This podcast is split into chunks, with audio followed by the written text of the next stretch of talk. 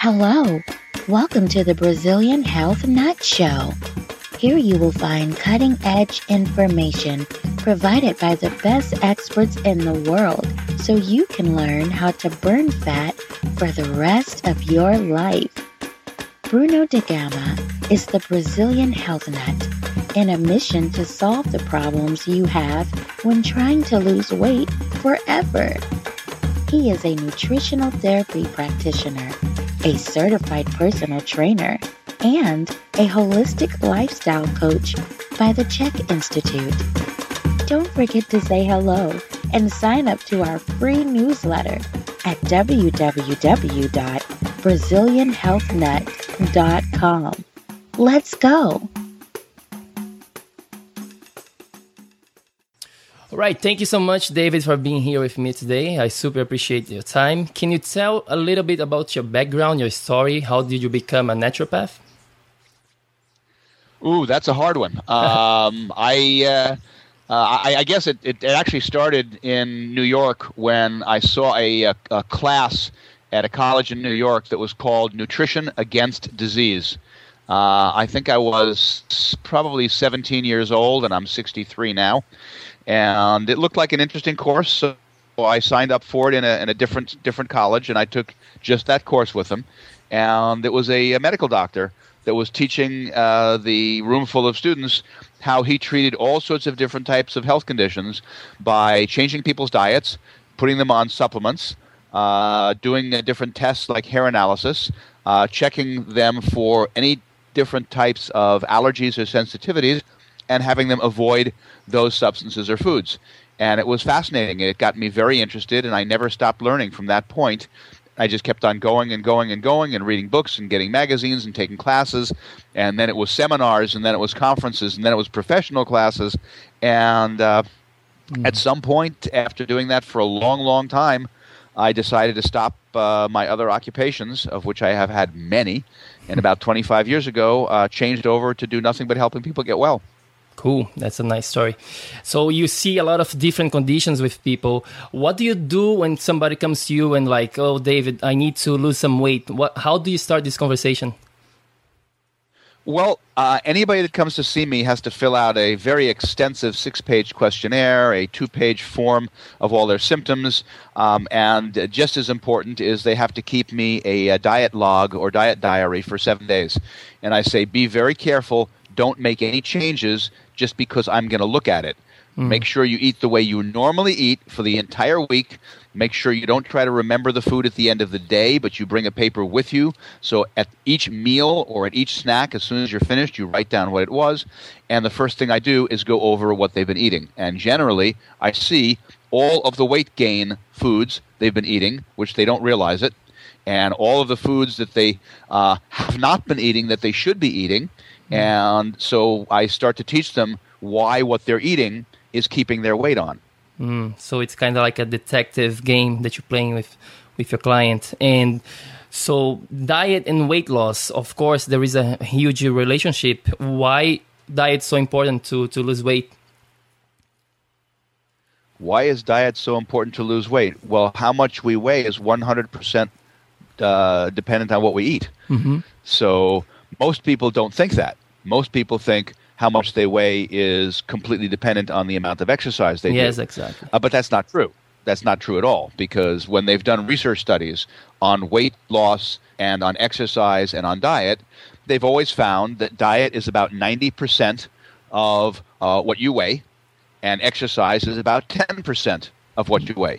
Mm-hmm. Therefore, lots and lots of people are exercising quite a bit and they are still massively more weight than they want, and they can't seem to figure it out because they're exercising three days or four days a week or five days a week for an hour or an hour and a half, and they're sweating and they're doing all these things, and yet they're not losing weight, and it's because 90% is what you eat, and everything they're eating are weight gain foods. Mm-hmm. And I mm-hmm. have a name for these weight gain foods. I call them sabotage foods because they're sabotaging your body's ability to do what it should do and what it wants to do.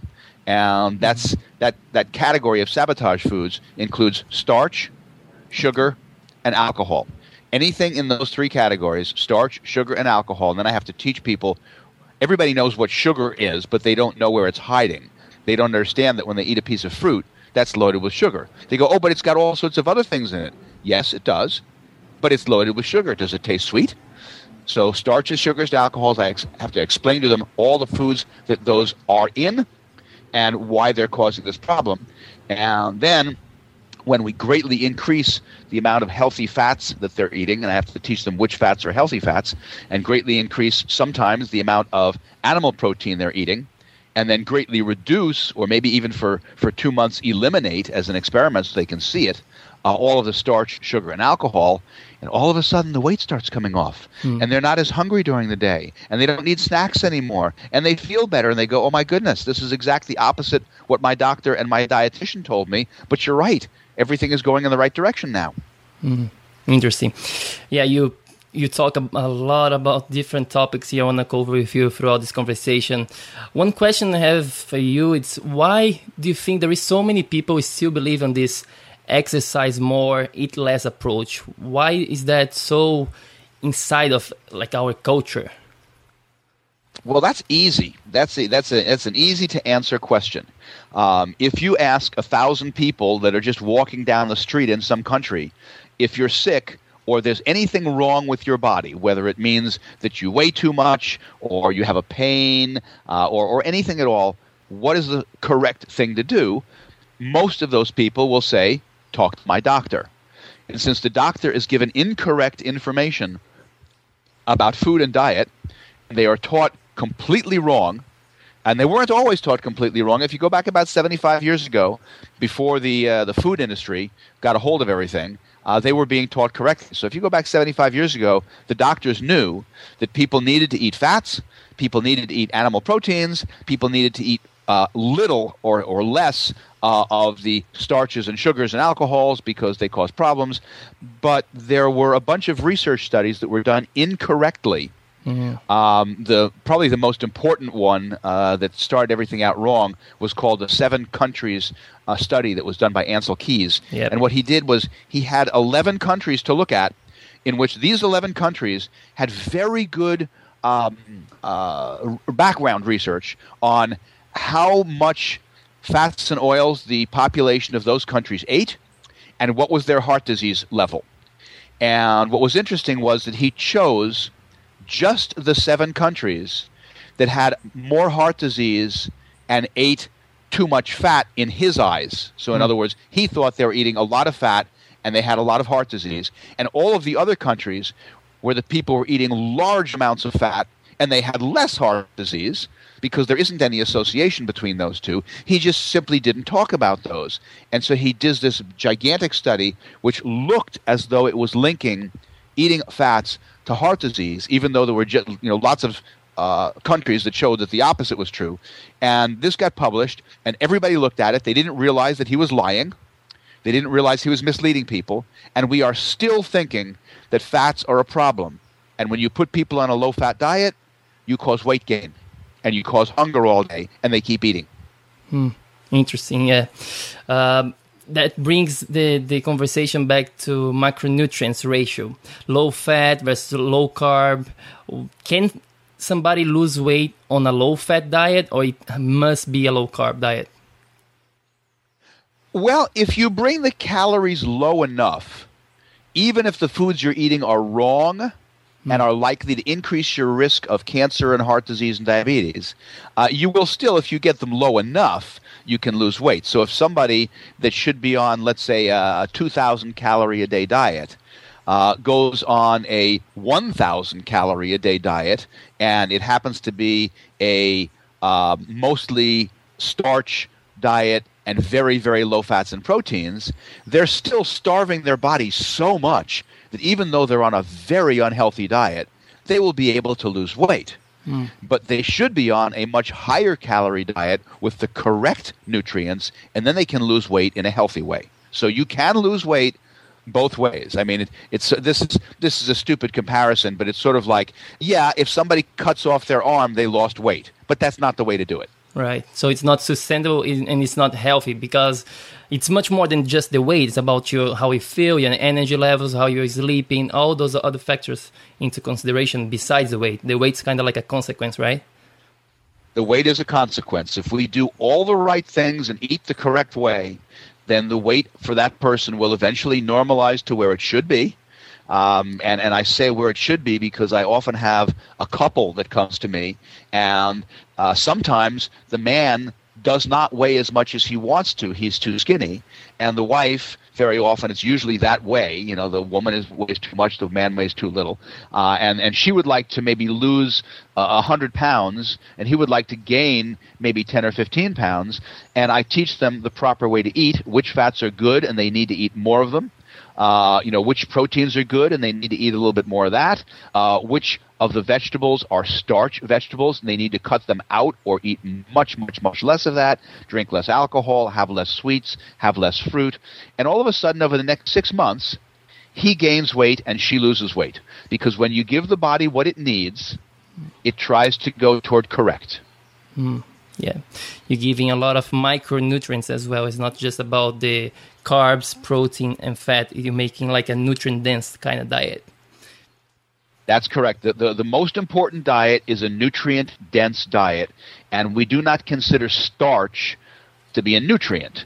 Uh, nutrients are vitamins and minerals and, and mm-hmm. antioxidants and all these. Those are different nutrients.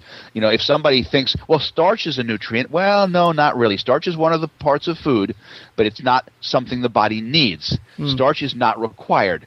Vitamins are required. Minerals are required. Of course, there are some there are some things that are not required. We don't need a fluoride to be healthy. We don't need chlorine to be healthy. We don't need um, uh, lead or mercury or nickel to be healthy. But you know, most other things that we can get in our foods, we do need to be healthy. But starch is not required, and we know this because there are a couple of populations, such as the Maasai warriors and the original Eskimos many years ago, before we got in there and screwed them up, uh, that never ate anything that was produced by the land. Everything they ate were birds, fish, animals. They were either land based animals or sea based animals, but if there was something growing, you know, like a plant, they never ate it. Neither of those populations ate it, and they had immaculate health. So we, we therefore can prove that these things that people will point to and say, well, you have to have this for health. No, you don't. You, there are vegetables that are certainly not going to hurt us, and other vegetables that are too starchy. But neither one is is necessary for health. It's just which ones are okay and which ones are harming us. Mm-hmm.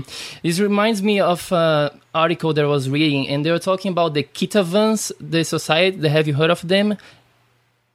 They are from Papua New the Guinea. Kitavans. And they, they have uh, a pretty I, high I have read a number diet. of things from. Okay, I have read a number of uh, articles on people from different areas, and including Papua New Guinea.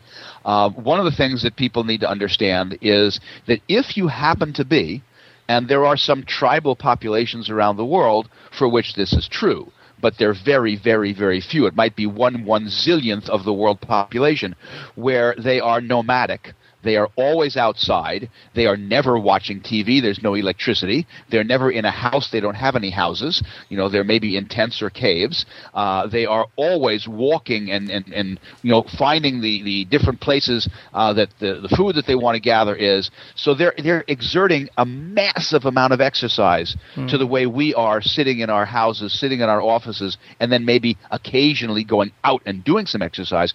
Those people can eat a much greater amount of the foods that are hurting us, and they will burn them off. Mm. Okay, so it's related to your physical activity levels as well, in terms of starch and fruits. And I remember when I was taking your class in San Diego, you did the topic of fruits, right? And you were like talking about how fruits has changed throughout the last decades. Yes, yes, massive difference because if you go back to when we were, I mean, everybody knows if they went to school that originally we were what they call hunter gatherers. Uh, you know, we didn't have stores, we didn't have electricity, we didn't have cabinets, we had no refrigerators because there was no electricity. We hunted and gathered the things that we ate. And during that time, there was no science. So therefore, there weren't any early season, mid season, and late season varieties of uh, fruits or vegetables because this is something that we did with hybridization and then later when we made it really toxic genetic modification. So the only things that were available were the ones that our planet produced all by itself for us. And so you might be able to find for in some parts of the country six weeks of the year, in other parts, eight weeks, sometimes even 10 or 12 weeks of the year, you would find some fruit and some vegetables that were growing. And the tree, maybe an original apple tree that had things that we would look at, and we would all look at them and say, wow, that's an apple. And you'd grab it and bite into it, and you'd make a face because it was so sour, because there was so little sugar in it. Well, now we have hybridized these to make the amount of sugar they contain 200, 300, 400 times uh, percent higher. And the same thing with various different fruit all the other different fruit out there and fruits and berries and, and just about everything, they're they're making them very, very sweet because the population has a sweet tooth. But originally, we could only find them for six or eight or ten or twelve weeks during the year, and then there was nothing else that was going to be uh, ripe again until next year when that season came up again. We couldn't go to the store, we couldn't go to our freezer, we couldn't go to the refrigerator, we couldn't ship them in by something that we now know is called an airplane or a boat or a, or a freighter or a, a truck from some other part of the country where over there they are still ripe we had to get what we had locally, and so we very, very rarely had the things that now we can eat every day. Hmm. What about what? What's your favorite fruits nowadays in this time? Do you have any? Well, my favorite fruit, sure, my favorite fruit would be the ones that we have enough research on that they're really, really loaded with nutrients and loaded with antioxidants and not quite as much sugar. And most of the ones that are the most loaded seem to be the little berries. So blueberries, raspberries, uh, elderberries, blackberries, loganberries. The only berry that I do not con- uh, consider to be in my category of, of favorite fruits is the one that's been hybridized and hybridized and hybridized to make it much, much sweeter and do all sorts of things we don't want, and that's the strawberry. So mm-hmm. strawberries I almost never eat.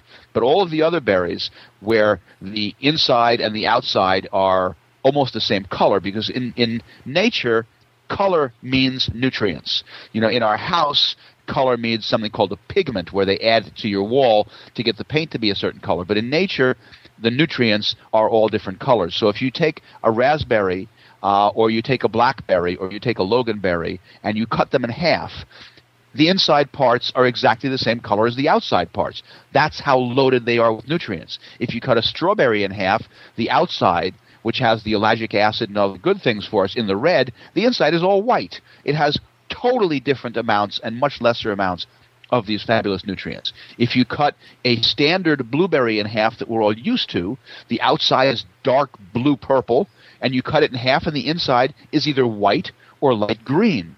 But if you go online or to a local store that carries wild blueberries, the ones that were never hybridized, and you cut that in half, oh my goodness, the inside's the same color as the outside. Hmm. so I only eat wild blueberries. So those are my favorites because they're much more, as you said earlier, nutrient dense.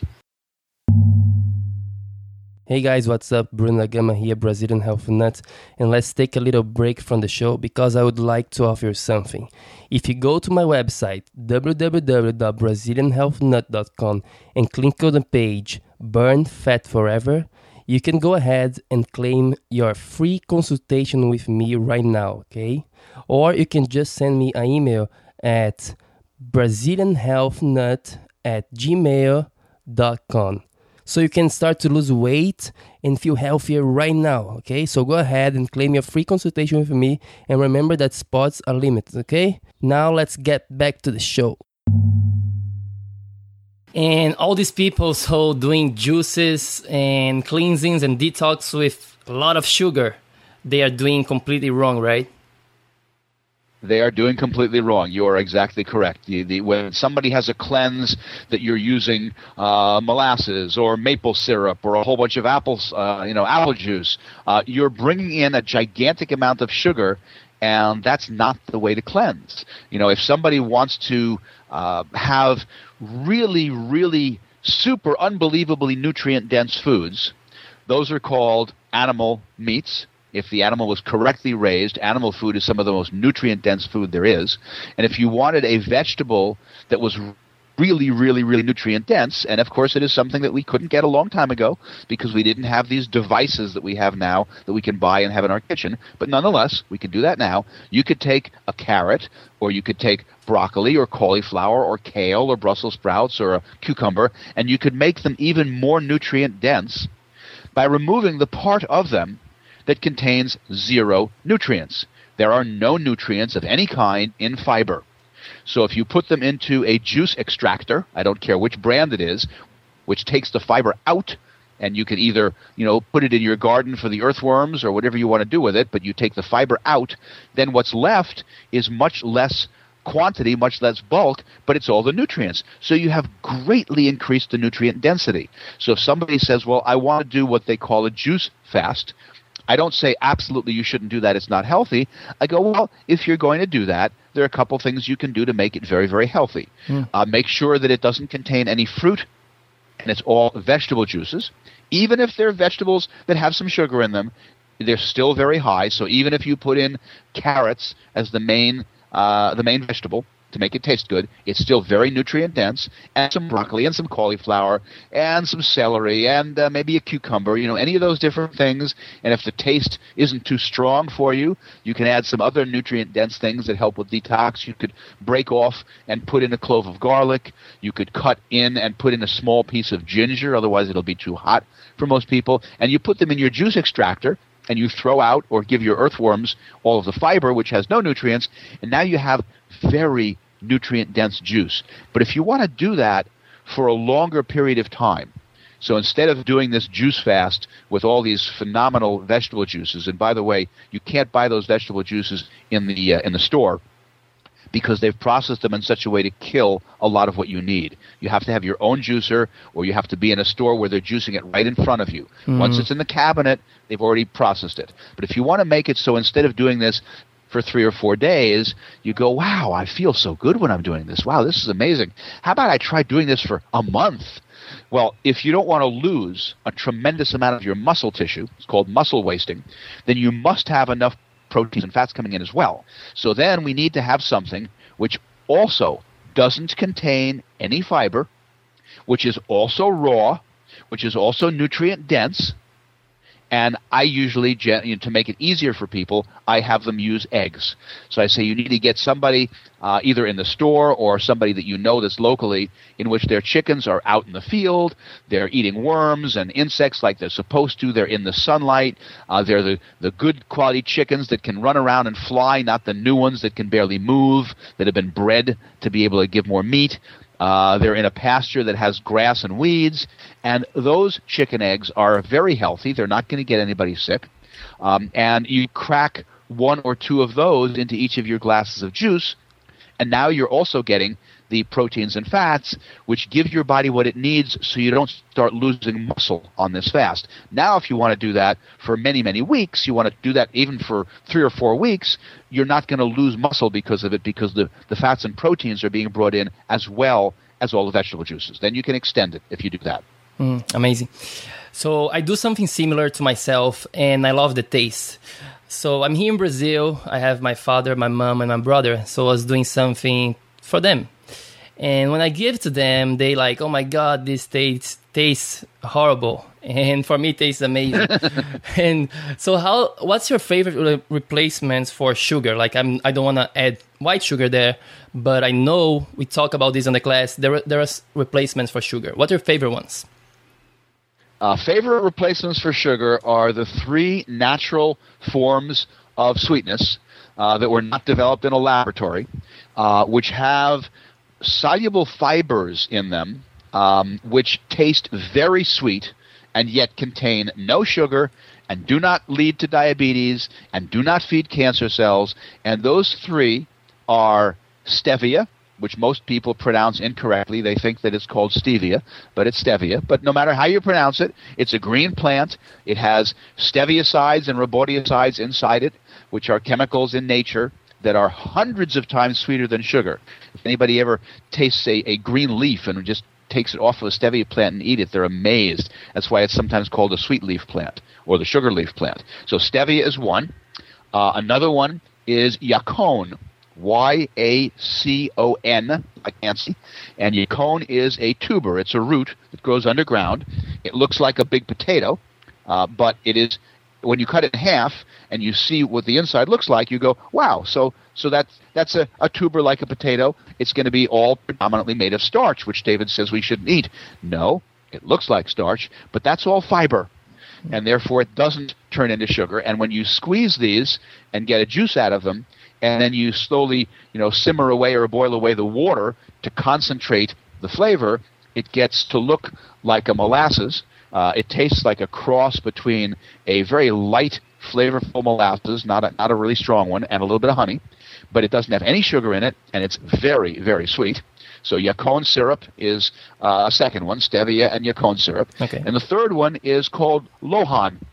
Uh, Oh. Lohan is the monk fruit. Uh, the botanical name is Lohan. It's grown in China. And the Lohan is spelled many different ways. One of the ways it's spelled is L U O H A N, but pronounced Lohan. It also has a soluble fiber inside the fruit, which isn't sugar. But and therefore the body doesn't use it as sugar, but it's also, if you concentrate it, hundreds of times sweeter than sugar.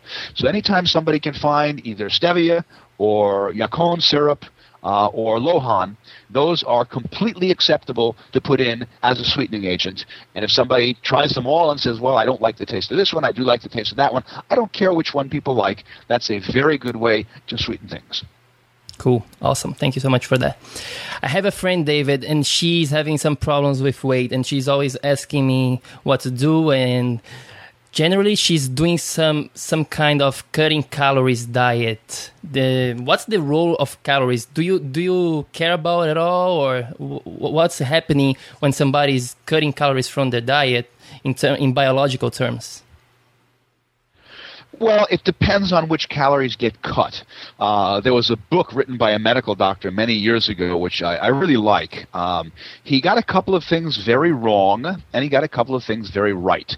And the title of the book was uh, Calories Don't Count. Because what he found was that if all the people wanted to lose weight, if he increased their calories by having them eat much more fat, but he pulled out the starch, sugar, and alcohol, they all lost weight. So they were eating more calories, they were losing weight. So calories don't count really isn't true. Calories do count because you can eat enough of even a good calorie to gain weight. You can certainly do that. Hmm. But if you restrict calories without making sure that everything that you are still eating is so nutrient dense that you're not also reducing the amount of many nutrients that the body needs for long term health, then you're hurting yourself. And so what we want to do is switch calories. So I will tell people it's it's too bad that you know if we were uh, uh, all mathematicians and we could just get onto a website and real quickly figure out exactly how many calories we're eating every day, and then for 30 days, just as an experiment, we were to take anything that we currently eat from starch or sugar or alcohol and replace it with the exact same number of calories of a healthy fat and a healthy animal protein. All of those people would notice during those 30 days that they are now starting to lose weight. And they would usually go, I don't understand this. I'm eating the exact same number of calories. My doctor said it's calories that make a difference. My dietitian, who knows just as little as the doctor, said, My calories are what makes a difference. How come I'm now losing weight and I'm eating the same number of calories? And it's because it depends on how the calories are working in the body. Mm-hmm. Cool. Awesome. In terms of foods, you talk about the sabotage foods, starch, sugars, and alcohol.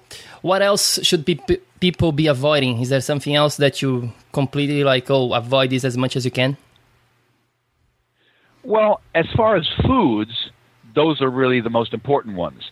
Uh, genetically modified things I want people to avoid because they the research on them is very clear.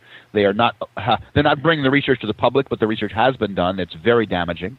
Um, and if you can, which depends on the parts of the world people live in and what's available, and of course what their what their money is, if you can, you want to try and remember this very very simple rule.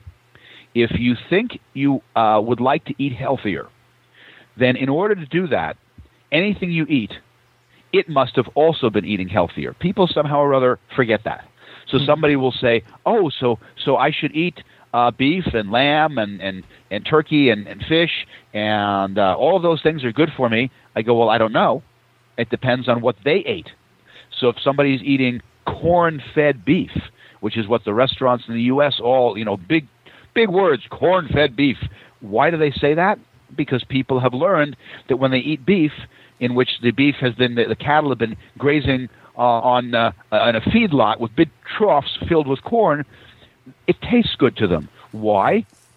Because if you look at a piece of beef, you can see all the fat marbling is what the word is marbling through the beef, and it makes it more tender.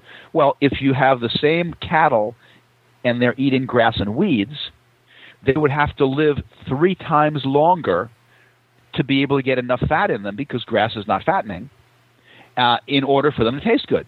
So grass fed beef is much healthier, but you might have to make sure. I mean, like, I get a quarter of a cow maybe once a year or so, so that I have my beef it goes in my freezer. But one of the questions I ask them after I know that the field is not sprayed and maybe even it's certified organic, um, but I ask them at what age do you kill your your steer to turn into meat? And if they say, "Oh, we usually kill them at 14 months or 16 months," I just hang up the phone. I don't want their beef hmm. because in order for grass-fed beef to taste nice and and and tender and have enough fat in it, and this is good quality fat because the cattle were eating grass, those cattle need to be able to be between 22 months and 26 months old. That means they need to be a little under or a little over two years old instead of the nine months when they're eating corn. So we need to know what the animals ate in addition to that they are the- the animal we want. So the second part is not just what should we eat, but what did it eat. Mm-hmm. Yeah, sounds sounds good to me. And what about vegetable oils, polyunsaturated oils such as cottonseed and soybean oil, canola oil? Do you because I I think in the U.S. the same way. I know I'm sure here in the Brazil they put a little heart on the the bottle of the the oil, like heart health oil. Um, not sure about that. What do you think? Uh, well, the, the research is pretty clear. Uh, uh, again, the research is not getting out to the public because of the food industry, but the research is pretty clear. The when you take a look at populations uh, hundreds of years ago, before we made everything in you know in laboratories, when all the fats people got were either in the food, such as the fat that was in the chicken skin, the fat that was in the egg yolk, the fat that was in the beef, uh, or those few fats that we learned a long time ago how we could concentrate. So this was before anybody knew that you could press a soybean and you could get an oil out of it. Before they ever knew that you could press a dry corn kernel and get corn oil out of it. The ones that we ate back then, before we had much of any heart disease, cancer, diabetes, all these different things, were all the fats that were in the food and the fats that were in nuts and the fats that were in avocados. Uh, and the only fats that have been used for thousands and thousands of years, where people did discover this, is the fats in milk. So they knew, they, they learned how to make butter. And so butter is a very healthy food if the cattle were eating grass. That means it has the right fats in it. And olive oil, somehow or other, in Europe, they discovered that they could press olives and get olive oil on it.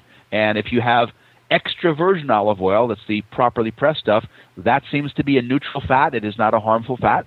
Uh, whereas grass fed butter is actually a beneficial fat. I call olive oil a neutral fat. And then there were two fats that were used in Asia for thousands of years. Again, I don't know how they learned that they could press into two fats. And those were sesame oil and uh, peanut oil. The problem is then they pressed them in big stone presses slowly and they never got hot. And when they used sesame oil and peanut oil in the utensil that gets used in Asia called a wok, uh, the custom way that the people were taught to do this, you know, the children were taught this by their by their mother who cooked, is while you're cooking it, you keep on splashing water into the wok. And when you splash water into the wok every few seconds as you're cooking it over the, the fire, it keeps the temperature lower and it doesn't hurt those oils as much. So it's both the way they were used and the way they were pressed. And today it's very hard to find a sesame oil or a peanut oil that's pressed at low temperature and use it correctly. But the ones you mentioned uh, are the dangerous oils. Those are the oils that are actually causing heart disease and clogging up our arteries. It's not the saturated fats that our body knows how to use. It's these new ones that are escalating the, the rates of, of heart disease. And the ones you gave are exactly the ones that people should avoid. We should avoid cottonseed oil. We should avoid canola oil, which is made uh, by genetic modification. Uh, we should avoid soybean oil. Those are all the newer oils Margarine. that are causing the newer problems. Oh, margarine is, is massively toxic because with margarine, you're taking an oil that would normally be a liquid and you're chemically or hydrogenatingly processing it to turn it into a semi solid. So you're making it even less natural than the other ones are. So margarine is very toxic. Yep. Okay, we've been talking a lot about diet. Is there any other overlooked topics that you want to cover related to weight loss besides just uh, nutrition?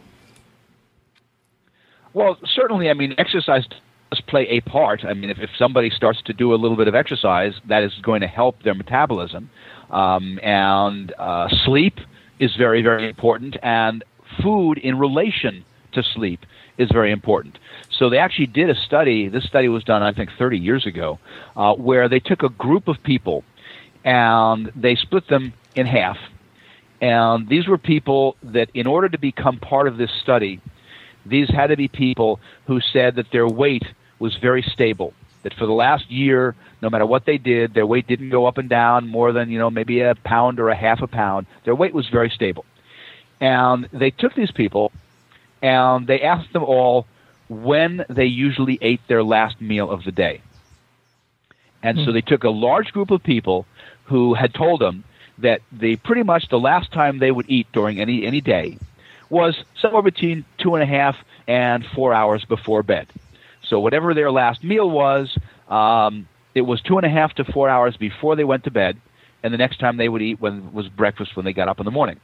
And they broke broke these people into two groups, and half the group was the control group, and they said keep on doing exactly what you're doing.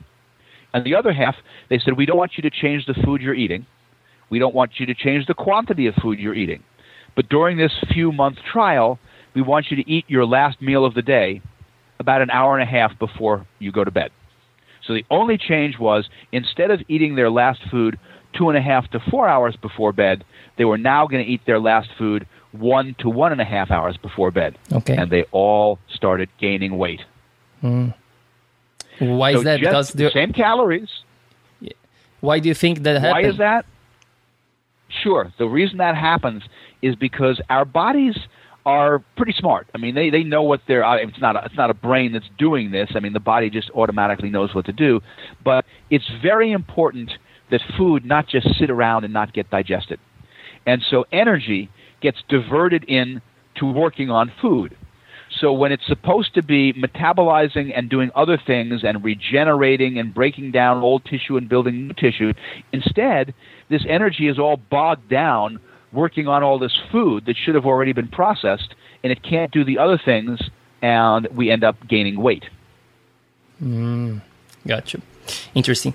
So I was talking to my father right before the call here that I was going to talk to you, and I was like, "Oh, you should see David's uh, protocol in terms of su- supplementation, what he takes in the morning and in the evening. It was like a, a big, a big uh, play, right?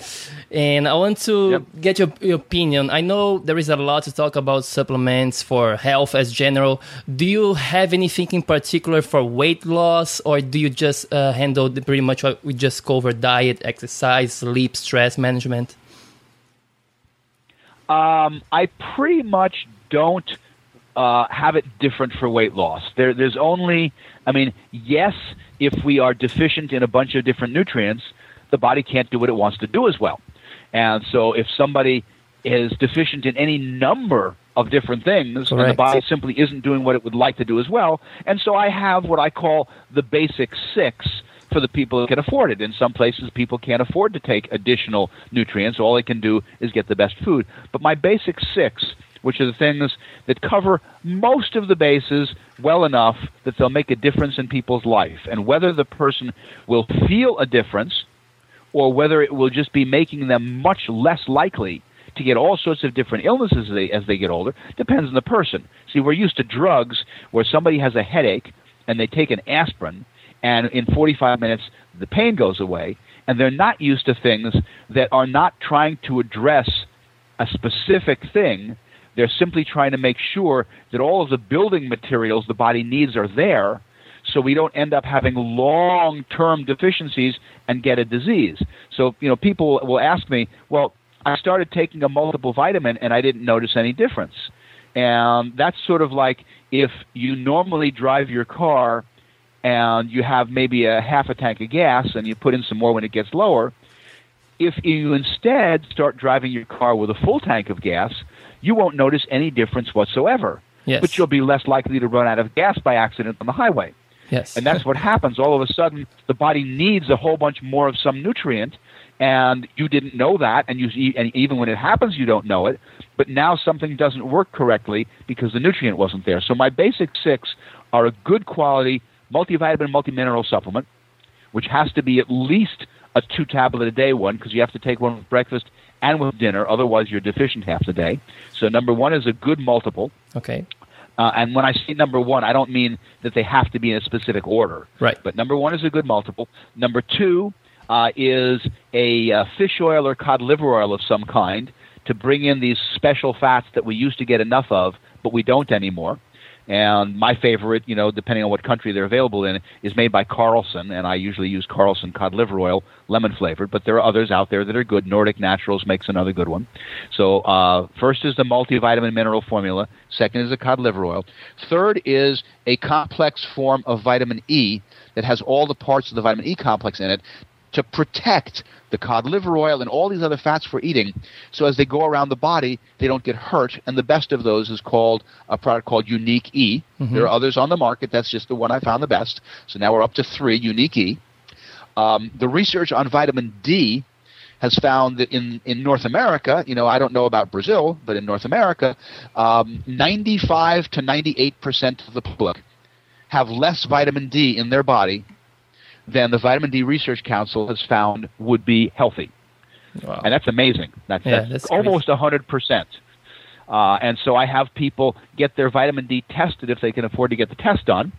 And if their numbers, and you have to be careful because uh, in metric countries and in uh, avoirdupois countries like the U.S., the numbers are different. So in the United States, they are checking nanograms per milliliter and the proper number for health is between 55 and 80 nanograms per milliliter. But if you're in a metric country where they instead test nanomoles per liter, you have to get online and find one of the conversion programs to see what the numbers are in that other way. And then you take a look and see what they are. If they're not between 55 and 80, then they start taking uh, somewhere between three and five thousand units. It's a large number, but it's a, it's actually a small amount of vitamin D in a little soft gel liquid filled capsule every day, and make sure it's natural vitamin D3. And you do that for about three months, and you test it again. And if now it's where it belongs, then that's the amount you need to be taking, and you simply keep taking it. If it's still too low, you go up a couple thousand more. You do that for three months and check it again. So we've got a multi, we've got fish oil, we've got E, and we've got D. And now I want C because C. almost all animals manufacture vitamin C, and we don't. Mm-hmm. And so we have to bring in some extra vitamin C. So I tell people, you know, find a vitamin C that you can afford in the, in the store and, and take at least 500 milligrams with breakfast and dinner. I have a lot of people taking a lot more than that. And then vitamin A is an interesting vitamin because the only place that vitamin A exists in nature is in the liver of fish and animals. Most people think, oh, no, wait a minute, I get vitamin A in carrots. Nope, no vitamin A in carrots. Not hmm. a single molecule of vitamin A in carrots. Let's vitamin tell the vegetarians and the vegans. That's right. Vegetarians and vegans all think they get their vitamin A from carrots, and they don't realize that carrots don't contain vitamin A. They contain a vitamin A precursor. And some of it your body might be able to turn into vitamin A. Maybe but you'd have to do some massive, expensive uh, testing to find out. So I want, unless people tell me, oh, but David, I love liver. I eat chicken liver and beef liver and lamb liver. And, and I go, well, if you eat liver, you know, once a week, uh, then you don't need a vitamin A supplement. You're getting it the way nature intended. But most people, you know, you mention liver, they go, yeah, I would never eat that. So I have most patients take maybe 10,000 units of a natural form of vitamin A in a little liquid gel cap that says on the label vitamin A from fish liver oil. Then I know they're getting the natural form. And when they get all of those in there that we're just talking about, um, sometimes I have them take some extra trace minerals. But those are the basics multivitamin, some kind of fish oil or cod liver oil, vitamin E complex to protect all of it, and then A, C, D, and now we've got the basics okay. that the body needs. Perfect. That's awesome. Anything else you want to share with us regarding fat loss and weight, uh, losing weight, and all that kind of good stuff? Um, well, you know, water can be important. Uh, sometimes the metabolism doesn't go as well as it should be if we're not drinking enough water. I don't really think of water for weight loss, but um, there's a, a condition called edema, which is when the body holds on to water. And sometimes some of the, the, the weight people have is actually water weight. And the body is holding on to this water because the person isn't drinking enough and it's trying to conserve and hold on to it. Whereas if the person would start drinking more water then sometimes it will process better. The poisons will come out better. Uh, they'll get rid of the extra. And if the poisons come out because we're drinking more water maybe their metabolism will go up a little bit and that will help. So all those things make a difference and then there's an interesting thing for weight loss. If somebody has access and of course you could just bounce or, or skip rope also you know that's cheap. Go get a piece of rope and just skip rope. That way you don't have to buy a device. But if you you know for people that, that can afford it and want to buy a device there are these little miniature trampolines they're called rebounders or rebound trampolines. And what's fascinating is that after you do a little bit of exercise, uh, jumping rope is a good example because when you're bouncing, it helps both the metabolism and the flow of lymph around your body. Right. That after you stop, when when you stop doing it, uh, you still have a sped up metabolism for somewhere between 15 and 25 minutes. And so most people, when they exercise, are going to pick the amount of time they want to exercise. Let's say maybe 45 minutes, and uh, three days a week, which is a good amount, they'll they'll exercise. What they don't understand is if the purpose of exercising is general overall health or weight loss, they would actually be better off if they exercised less time and more times. So, for example, if somebody said, Well, I know that I read somewhere that after I finish exercising, my metabolism is still going faster for a while afterwards, and so I still get the benefit even longer than when I've stopped exercising. That's true. So, if instead of working out in the gym, for 45 minutes or an hour if you instead were able depends on what your job is or what you do during the day to uh, you know jump rope or uh, you know bounce on a rebound trampoline or whatever uh, if you could do that for five minutes five or six times a day so it doesn't take long at all you're just doing it for five minutes you jump rope for five minutes then you stop mm-hmm. an hour later you jump rope for five minutes and you stop very easy to fit in that will also help because you have all these additional times, and every one of those will continue for longer after you've stopped. So instead of just continuing after the one time, it continues after many times. Mm, that's something that I never heard of. Thanks so much for sharing. Last question for you. Sure. If so people are listening to this interview they're super excited they have a lot of information and if you have to just give like one simple step for them right now after listening to this what would that be the one simple step would be to um, remember this little piece of information and that is that the easiest way to help determine if the meal that you just finished is a healthy meal. And of course, you might have eaten bad quality. It might be the cheapest stuff around. It's all you can afford. Maybe it wasn't grass fed. But to help determine if the types of food that you ate were most likely the healthier types that your body wants, you can do that by how long it's going to be after you finish eating before you're hungry again. That's a hmm. very simple thing that I like people to think about. If after you finish breakfast or after you finish lunch or dinner or whatever you call your meals in different languages, if when you're finished, you are not the least bit hungry. You are not you don't feel hungry, you don't want to reach for a snack, you just you don't even think about food for 5 hours or more, then it was probably a fairly healthy meal. And more is better. You know, I finish a big breakfast. For breakfast, I'll have maybe four eggs, four extra large eggs. So I'm not hungry. And maybe if I finish breakfast, let's say I generally finish breakfast. My first patient comes into my office at 9:30. So I finish breakfast at about 9 o'clock. And so let's see, 10, 11, 12, 1, 2, 3. 3 o'clock would be, would be six hours. I'm usually not hungry until 3 or 4 o'clock. Mm-hmm. So that's six or seven hours.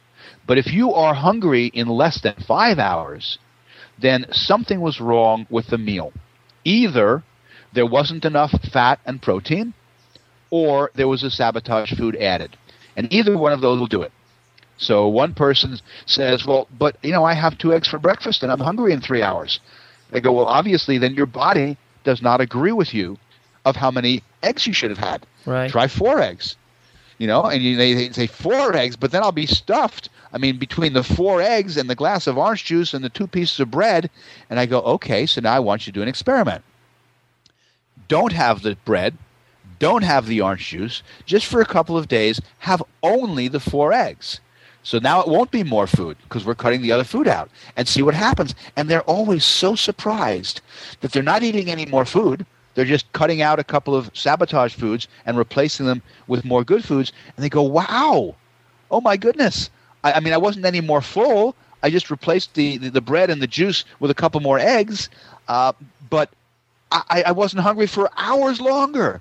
That's hmm. right, because you ate foods that help level out your blood sugar and keep your body happier. And the only reason people today are believing something which is very wrong, which is that we're supposed to eat all day. We're supposed to eat like cattle. We're supposed to graze.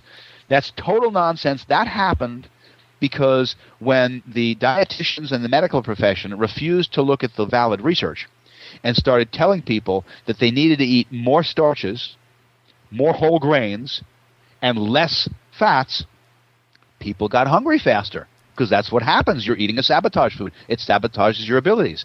And so instead of going, oops, we must have goofed because if you go back a long time ago to when our DNA was programmed, obviously we didn't have any stores. We didn't have any refrigeration. We didn't have any cabinets. So our DNA couldn't possibly be programmed that for health we should be eating all day because we were never able to. And that's when it got programmed. Mm-hmm. Instead of saying that and realizing we were wrong, they instead said, "Oh well, um, let's see. If you're hungry all day, I guess you're supposed to eat all day," which is not right. Yeah, it makes a lot of sense. Thanks so much for that. So, what's next for you? When, where can people find you on the internet? Well, the easiest way to get me is with my name. Uh, if you put in davidgetoff.com, it will immediately redirect you to my webpage. And when people have trouble, it's because they can't quite believe that somebody's last name is Get Off. Yeah, so together. they they take the yeah, they, they, they split it up. They put in two T's instead of one. They remove one of the F's, and then they screw it up. But if it's just Get Off, G E T O F F, davidgetoff.com, that will bring them there. And what I'm trying to remind people lately is I have a little button there that says subscribe. Uh, I don't send out a lot of emails. I mean, the people that have subscribed to my website over the last two years probably have gotten two emails from me in two years. Wow. However, I am working on an educational website I haven't decided exactly what it'll be called, but it's going to have all of my uh, videos that currently are rather expensive. So, like my video on healthy eating is sixty dollars for a three and a half hour video. My video on diabetes is forty dollars. That's too much. Too many people can't afford it. And besides which, they don't watch. They don't want to watch it again. They want to watch it once. They don't need the video. you know, if you if you go to the movies, you pay an amount and you go and you sit there and you watch the movie, and you come out and you leave. You don't need to have the DVD of that movie. You don't have to buy it. So I want to make it so people can instead pay to just watch the DVD one time and take whatever notes they want, and they don't have to own it. So instead of maybe forty dollars or fifty dollars or sixty dollars, maybe it'll be eight ninety five. I haven't decided yet, and they get the rights just like going to a movie theater to watch it once, and that is being worked on. And I'm hoping by the end of January or not too much after that, it'll be ready and uh, anybody that subscribes on my website presses that button, puts their email address in. I will let them know as soon as the website is up, so that you'll know that it's there. Perfect. Awesome. I'm gonna let everybody knows when when it's ready. David, thank you so much for being here with me today. I really appreciate the time and talk to you soon, man. You are very welcome. Absolutely. Talk to you soon. Bye. Thank you. Bye bye. Thanks for listening to the Brazilian Health Nut Show. Go to www.brazilianhealthnut.com for much more information about how to burn fat for the rest of your life. Hasta luego.